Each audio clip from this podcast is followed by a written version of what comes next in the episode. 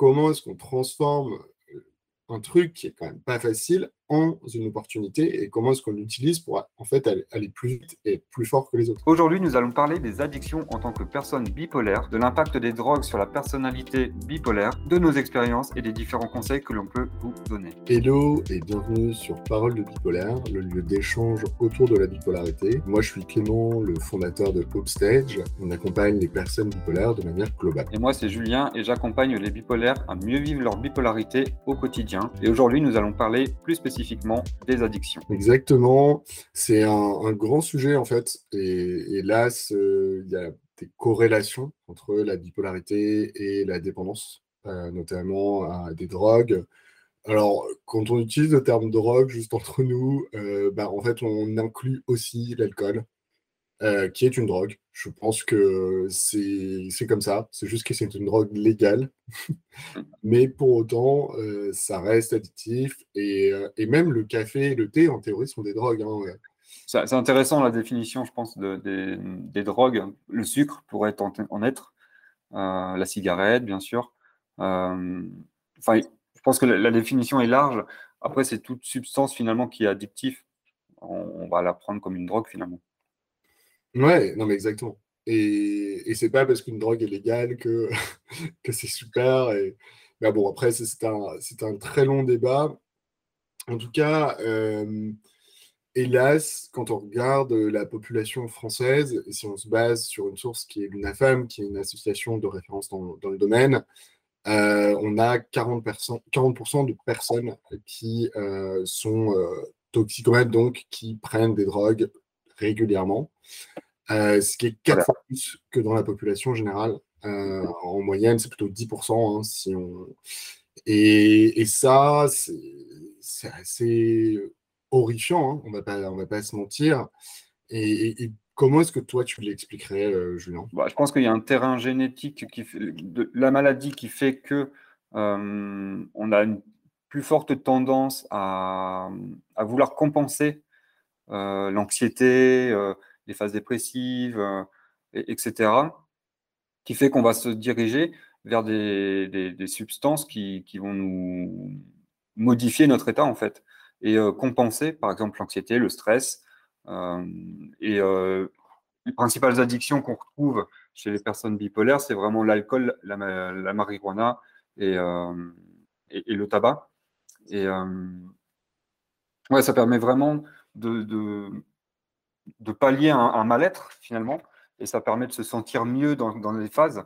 Ou alors, il y a aussi le côté quand on est en phase, euh, par exemple, maniaque, bah, on va avoir tendance à boire plus, à fumer plus, parce qu'on se sent mieux, et du coup, on va aller plus dans l'excès finalement. C'est vraiment un substitut à l'anxiété, au stress, au mal-être et aussi à l'isolement. Quand on se sent seul, on va avoir tendance à, à compenser avec, euh, pour avoir euh, pour, pallier à ce manque d'attention, d'amour. Euh, donc on va aller vers, les, addictions. Ouais, non, mais tu l'as très bien dit. En fait, euh, je trouve que c'est intéressant de comprendre le mécanisme de la prise de drogue. Euh, dans la majorité des cas, on prend une drogue parce qu'on a un manque. Et, ce manque, c'est généralement un manque, un manque social, affectif. c'est souvent la première raison si on prend généralement les personnes qui prennent des drogues, c'est souvent bah, parce qu'ils se sentent isolés. Et, c'est euh, clairement euh, ce que moi j'ai pu vivre, euh, notamment lorsque j'étais étudiant et que je fumais de la bœuf. Bah, grosso modo, j'avais tendance dans des phases dépressives à me sentir seul, à être assez isolé, à voir pas grand monde. Et en fait, plutôt que de voir des gens et bah, j'avais tendance à compenser en prenant de la drogue. Et, c'est clairement ça, en fait, généralement. C'est un mécanisme où on va compenser un manque en prenant un substitut. Et, généralement, c'est la source de l'addiction. Et, au début, euh, c'est comme tout, notre corps n'est pas accoutumé à la drogue. Je pense que c'est important juste d'expliquer en fait le système d'addiction et d'accoutumance euh, c'est des choses qu'on a dû apprendre à l'école, mais bon, c'est bien de le répéter. Euh, notre corps a une tolérance à n'importe quelle drogue. Et lorsqu'on n'en a jamais pris, cette tolérance est extrêmement faible. Donc, euh, quand on n'a jamais pris d'alcool, la première fois qu'on boit, si vous réfléchissez à vos souvenirs, vous prenez un verre de vin, deux verres de vin, vous êtes à peu près pompette, voire bourré. Parce que votre corps ne sait pas comment supprimer cette substance et, ne sait pas comment réagir. Il n'est pas habitué à cette substance, il n'y a aucune accoutumance. Et plus on boit en quantité, plus on boit régulièrement, et plus notre corps s'y habitue, et donc, euh, plus les effets de cette drogue bah, demandent de la consommation d'alcool en grande quantité. Et, c'est ce problème, c'est cette accoutumance, parce que euh, vous allez rechercher les effets euh, que vous avez ressentis la première fois, mais pour le faire, vous allez devoir consommer beaucoup plus d'alcool que ce que vous devriez le faire, ce que vous, deviez faire dans le passé. Et donc, bah, les effets néfastes de l'alcool, qui sont les mêmes quand on prend deux verres et deux verres mais il y en a un qui va être pompette au bout de deux verres parce qu'il n'a pas d'accoutumance, et l'autre au bout de deux verres qui ne va rien sentir, voire même qui va se sentir normal euh, parce qu'il a pris deux verres. Et, donc, euh, bah, en fait, c'est les mêmes effets négatifs, mais sauf que celui qui a pris deux verres, c'est sa soirée euh, de ouf qu'il fait faire une fois par mois parce que bah, il ne boit pas. Et, l'autre, ça va être tous les jours parce que c'est normal. Et en fait, il ne va pas prendre deux verres, il va descendre sa bouteille de vodka ou autre voilà, je trouvais ça important de répéter. Peut-être que tu as des choses à ajouter, Julien, là-dessus? Ben, non, je suis tout à fait d'accord. Et après, il y a aussi une, autre addiction donc dont on n'a pas parlé, c'est le, sexe, le porno. Euh, c'est vraiment une autre addiction qui, euh, qui socialement peut détruire. Euh, ouais, voilà, c'est juste pour ajouter ça. Ouais, non, tu as raison. On pourrait même parler des réseaux sociaux. On peut, Mm. En fait, ce serait. D'ailleurs, je vais, je vais checker, mais il doit y avoir une définition officielle de, addiction, et, je pense que là, on donne la, nôtre. Mais si on parle d'addiction, si je vais sur Google, je ne fais pas de promo, mais alors, pas de chance en anglais. euh, addiction. Ouais, bon, après, il y a, plein de, y a plein de trucs euh, pour bien sûr vous aider. Hein. D'ailleurs, euh, peut-être que c'est intéressant d'en parler là, j'y pense. Il y a beaucoup, beaucoup d'associations, d'organismes publics euh, pour vous aider à sortir de votre addiction. Là, on en parle sur le, sujet de la bipolarité. Mais, Ce que je propose, c'est peut-être qu'on on, le donnera dans la, dernière partie. Ouais, ouais, ouais. Euh, et, c'est vrai que là, je suis un peu parti sur autre chose. Mais euh, non, mais grosso modo, voilà, je pense que vous avez compris ce que c'est que l'addiction. Euh, vous avez compris les raisons. En fait, il y a un terrain qui fait que lorsqu'on est bipolaire, on va compenser nos phases, que ce soit les phases dépressives ou les phases maniaques.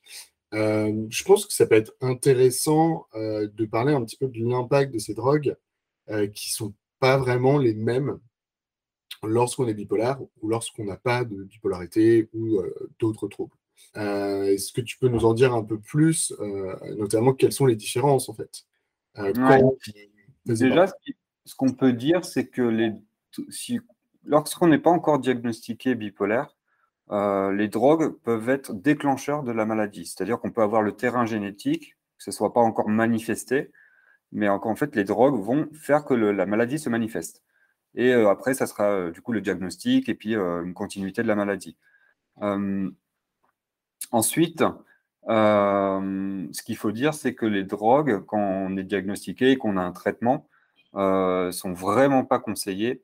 Euh, bon, en général, c'est pas conseillé, on va dire, mais d'autant plus quand on prend un traitement, ça peut être dangereux de, cumuler les deux. Ensuite, euh, bah, le fait, et ça, ça marche pour tout le monde, c'est lorsqu'on va avoir des addictions de type, de type marijuana ou l'alcool, ça, peut engendrer des pertes d'emploi, donc des conséquences sur, euh, sur la sociabilité, des conséquences euh, dans la vie personnelle, professionnelle, et, engendrer des crises de vie, parce que ça peut engendrer, et ça va accentuer d'ailleurs, les différentes phases qu'on va avoir. C'est-à-dire que, par exemple, si on imagine quelqu'un qui euh, fume beaucoup de, marijuana, le, il peut avoir plus tendance à aller dans les phases dépressives ou aller, ou aller dans les deux extrêmes finalement parce que c'est des inhibiteurs ou c'est des, des, euh, euh, inhibiteurs et désinhibiteurs.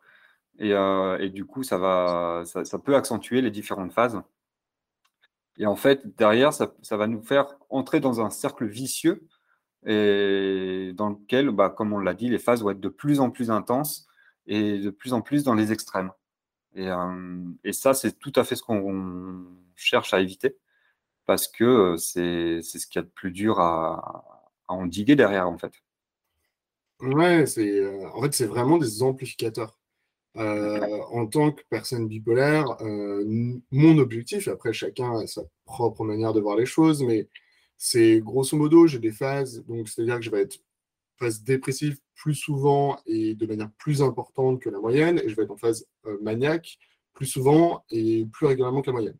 Mon objectif personnellement, c'est de limiter la durée et l'intensité de ces phases. La drogue va faire tout l'inverse. C'est-à-dire que ça va augmenter, que ce soit ma phase dépressive ou que ce soit ma phase maniaque. Donc, si on imagine, euh, si on prend le diagramme de l'humeur, on va aller de moins 10, donc euh, dépression énorme, et 0, euh, certaine stabilité, plus 10, phase maniaque énorme, trip de fou. bah, grosso modo, imaginons, moi je suis, a priori, je ne suis pas bipolaire de type 1, je suis plutôt bipolaire de type 2, même si les diagnostics sont toujours très complexes. moi, je vais plutôt j'ai cette chance hein, en tant que personne bipolaire, c'est-à-dire que je vais descendre assez bas, donc je peux descendre, on va dire, sur du moins 6, moins 8. Euh, par contre, je vais monter plutôt jusqu'à 6. Je ne vais pas spécialement. Euh, et ça, c'est des cas un peu extrêmes. Si je prends de la drogue, eh ben, en fait, je vais pouvoir faire plus. Je vais pouvoir descendre potentiellement jusqu'à moins 10 euh, parce que bah, si je prends de la bœuf alors que je suis en phase dépressive, ce qui veut dire que je vais probablement m'isoler, ça veut dire que je vais probablement moins sortir, je ne vais pas faire du sport. Donc en fait, je vais vraiment descendre au plus bas possible imaginable. Et je peux aller en dessous de ce que naturellement mon corps euh, me fait faire. Et mhm. je vais prendre l'exemple inverse avec euh, la phase haute, la phase maniaque. Si je prends de l'alcool, et voire même encore pire, hein, imaginons que je prenne même des drogues plus fortes comme de la coke ou autre, je pourrais partir en plus 10. Et, moi, tout mon objectif, c'est de se dire, OK, mais comment je fais pour mettre en place des actions dans ma vie? Et On en a beaucoup parlé, l'hygiène de vie, le sport, les routines positives, euh, l'accompagnement, etc., etc., pour en fait que mon battement se fasse entre moins 3 et plus 3.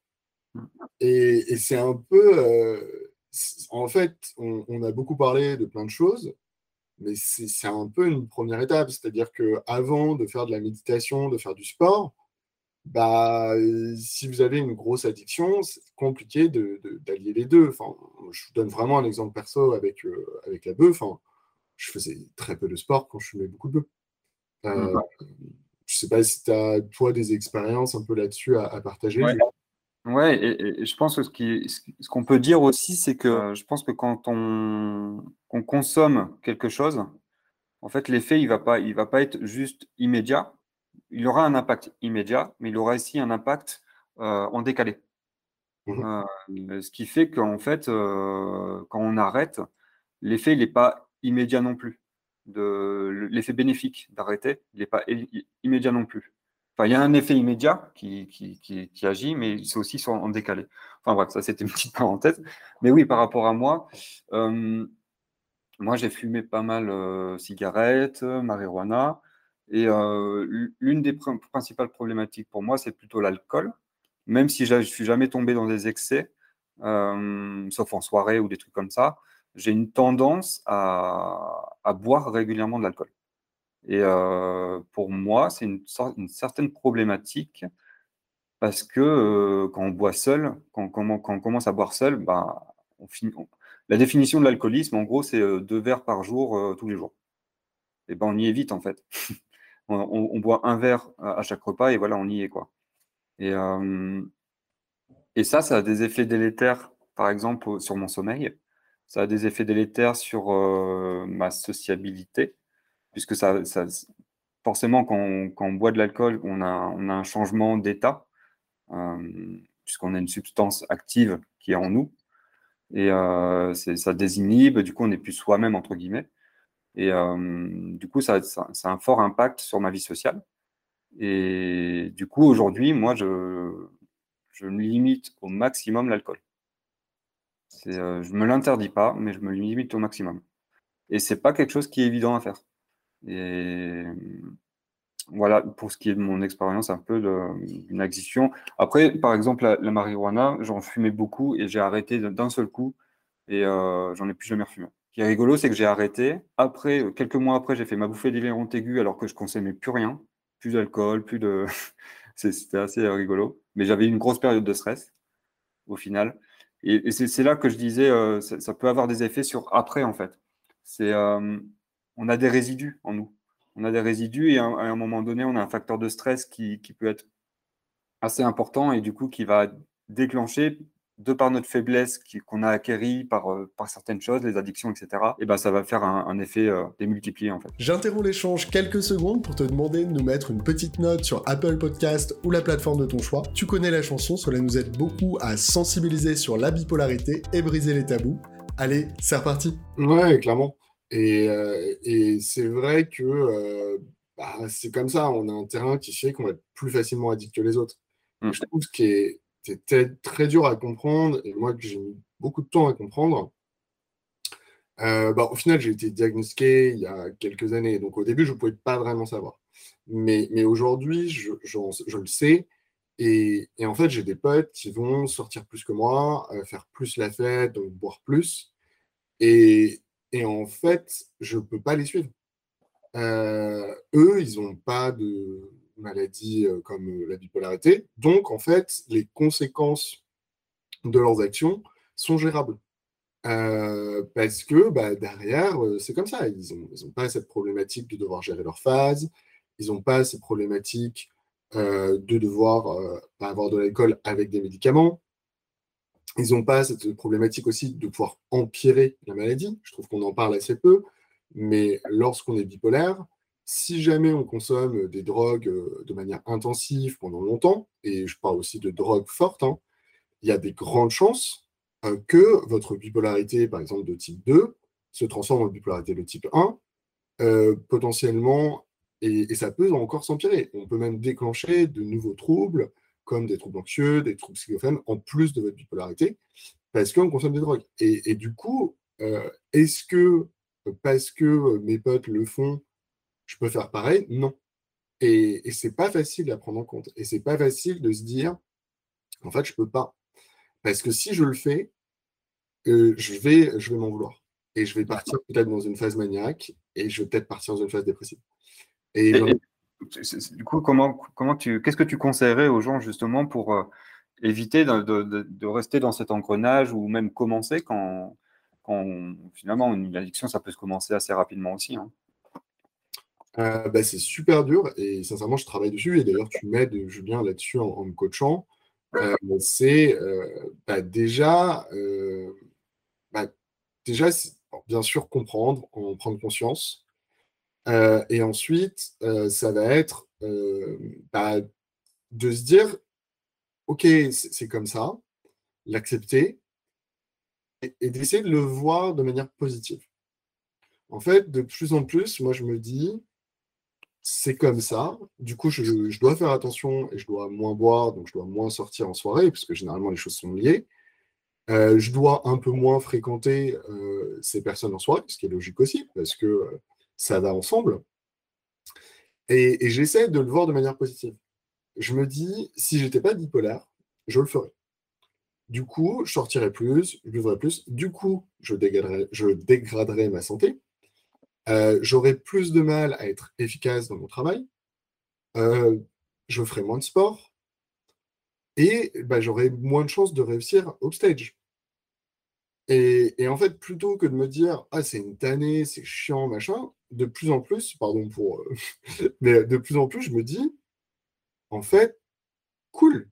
Ça, du coup, ça veut dire que moi, je vais être plus productif, je vais faire plus de sport, je vais être plus efficace dans mon travail parce que je suis bipolaire. Et c'est comment est-ce que tu transformes la bipolarité en opportunité?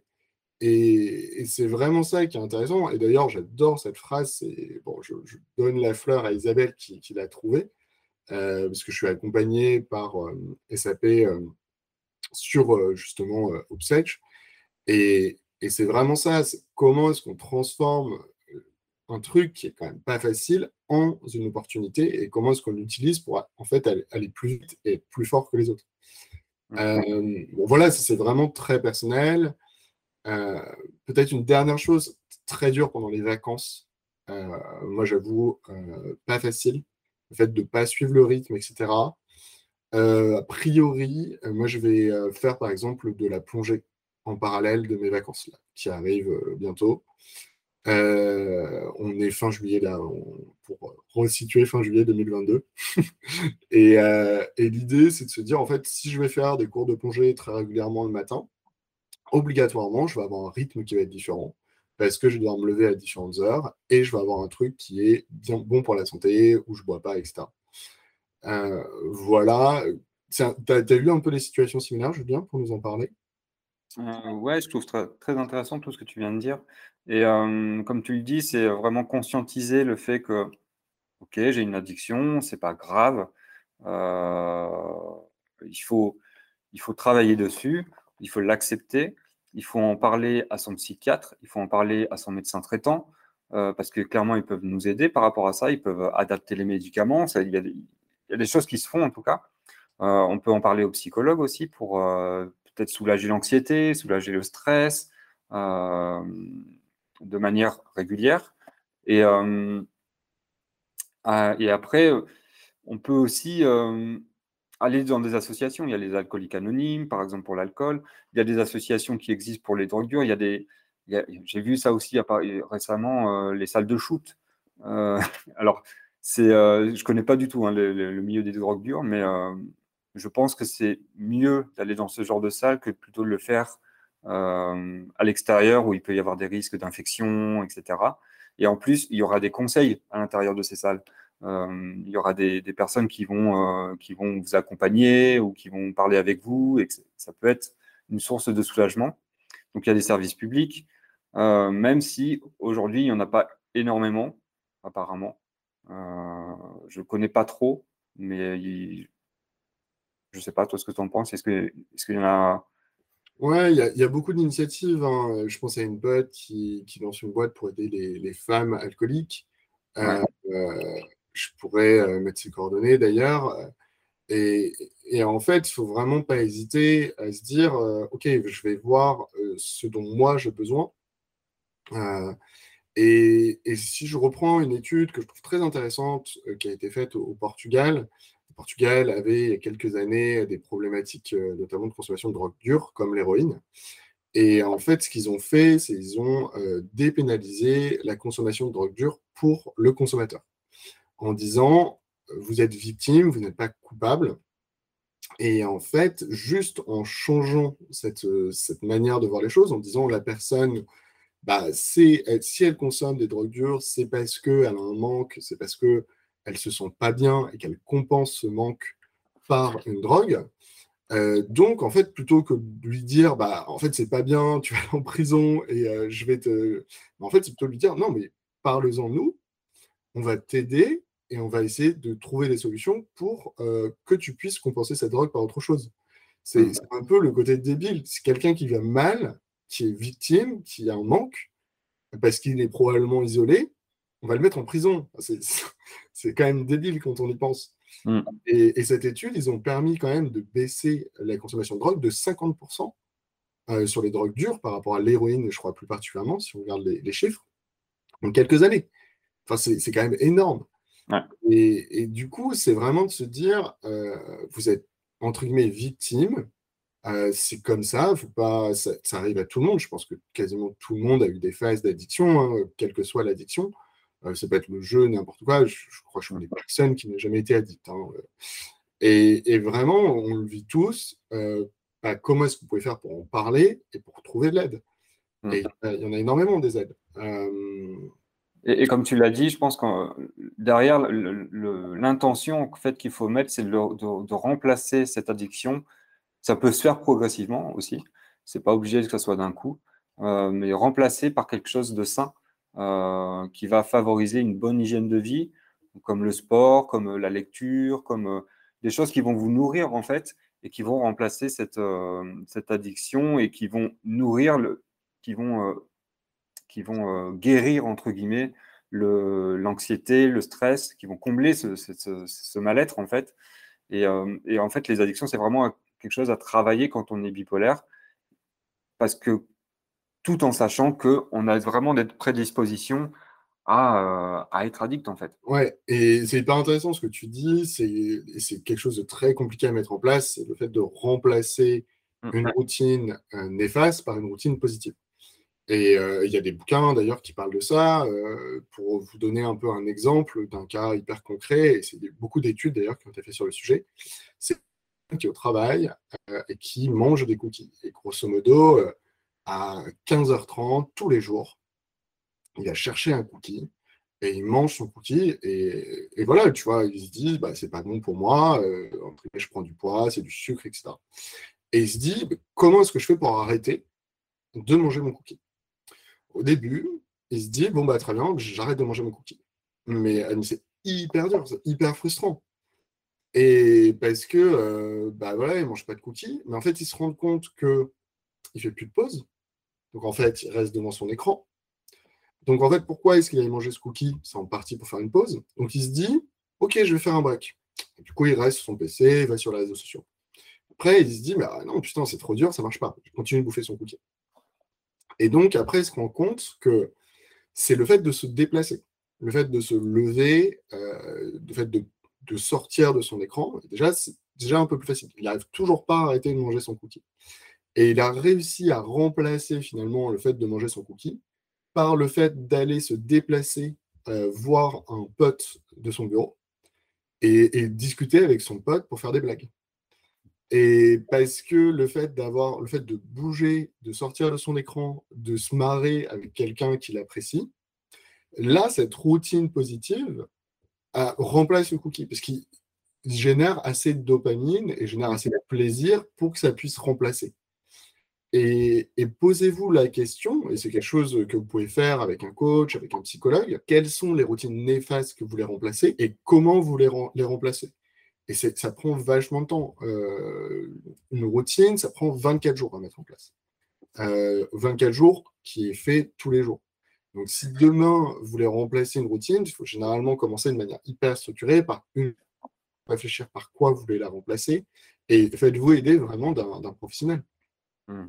C'est assez rigolo, la, moyenne. Euh, en fait, l'histoire des, des, 21 jours pour, pour mettre en place une routine, ça a été cette moyenne, c'est en fait une moyenne et qui a été fait en fait, on s'est rendu compte que cette moyenne, elle variait entre des personnes qui arrivaient à mettre en place des routines en trois jours et que ça, ça durait sur le long terme, et des personnes qui arrivaient en, deux, en plus de 200 jours en fait. Et du coup, à la moyenne, on arrive à 21 jours. Donc il y a des personnes pour qui c'est plus dur, en tout cas, de mettre une routine en place et il faudra beaucoup plus de temps que d'autres personnes. En fait. Non, mais même moi, tu vois, j'avais le chiffre de 24, mais enfin, je, probablement ton étude est plus précise. Moi, je me, basais sur un. C'est un entrepreneur qui parle beaucoup de ça et, qui m'a beaucoup inspiré, hein, pour être franc, qui lui est hyper actif. Il parle ouvertement de son hyperactivité et de comment est-ce qu'il fait pour gérer son hyperactivité et transformer ça en force. Et, je pense qu'avec la bipolarité, c'est pareil. Enfin, moi, je me, je me, répète en disant ça, mais quand on voit qu'il y a des gens comme Winston Churchill, euh, tu as des gens quand même comme Napoléon, euh, après tu vas avoir énormément d'artistes, des Kanye West, euh, qui ont une carrière quand même assez exceptionnelle, qui ont fait des choses exceptionnelles, et c'est des gens qui ont réussi à transformer leur bipolarité en force et en opportunité, en se disant, bah, super, du coup, ce qui fait que potentiellement, je vais être plus créatif, je vais avoir une manière de penser différente, et je vais utiliser ça de manière bénéfique. Euh, donc, euh, enfin voilà, c'est vraiment des questions à se poser. Euh, et peut-être que tu pourrais du coup résumer un peu, voir tout ce qu'on a vu aujourd'hui? Ouais, exactement. Bah, alors, on a parlé de l'addiction. Donc, l'addiction, on n'a pas vraiment une définition, définition Wikipédia, mais grosso modo, c'est le fait de devoir, par contrainte, euh, prendre une substance euh, qui change notre comportement. Euh, et, du coup, il y a énormément de gens qui sont addicts sur plein de choses différentes. Hein. Ça peut être des substances chimiques, mais ça peut très bien être aussi, comme tu le disais, le sexe, le jeu, les téléphones, etc. Lorsqu'on parle de bipolarité, si on parle de toxicomanie, donc la prise de substances hallucinogènes, donc tout ce qui va être marijuana, alcool et autres, hélas, il y a quatre fois plus de personnes qui sont addictes que dans la population générale. Donc on est à peu près 40% si on se base sur les, statistiques de l'UNAFAM. Il y a un terrain génétique et on, devient beaucoup plus facilement addict parce qu'on a envie de compenser nos phases, que ce soit des phases dépressives avec la prise de quelque chose pour un petit peu sortir de l'isolement, même si en fait généralement ça empire les choses. Et pareil dans les phases hautes, les phases maniaques, on va avoir encore plus envie d'aller haut. Et, généralement, les deux vont un peu ensemble. Lorsqu'on est bipolaire, on est souvent euh, toxicomane.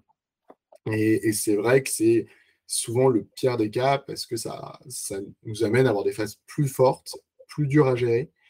Et, c'est hyper important bah, d'éviter d'enclencher ce cercle vicieux euh, toutes les études montrent que euh, bah, c'est surtout pas compatible, d'autant plus avec les médicaments.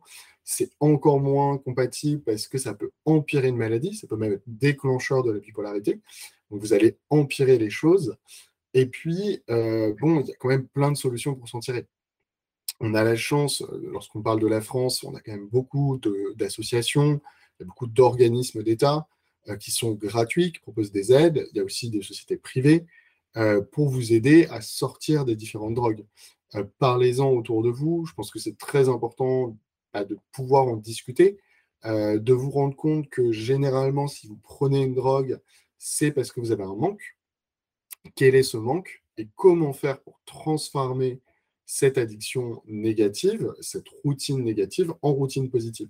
Et c'est un travail de longue haleine qui est très compliqué et c'est pour ça qu'il faut se faire accompagner pour transformer ça et en fait transformer quelque chose de négatif en opportunité. Et, vraiment, euh, posez-vous les bonnes questions. Alors, vous n'allez pas en écoutant un podcast euh, solutionner le problème, mais ou en écoutant une chaîne YouTube.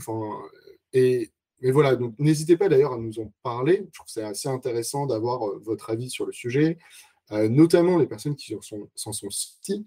Comment est-ce qu'ils ont fait? Est-ce qu'ils ont des choses à partager? Nous, on vous a parlé de nos propres expériences. Euh, voilà, n'hésitez pas à liker d'ailleurs la, vidéo, ça nous fait extrêmement plaisir et ça nous aide à être un peu plus connus.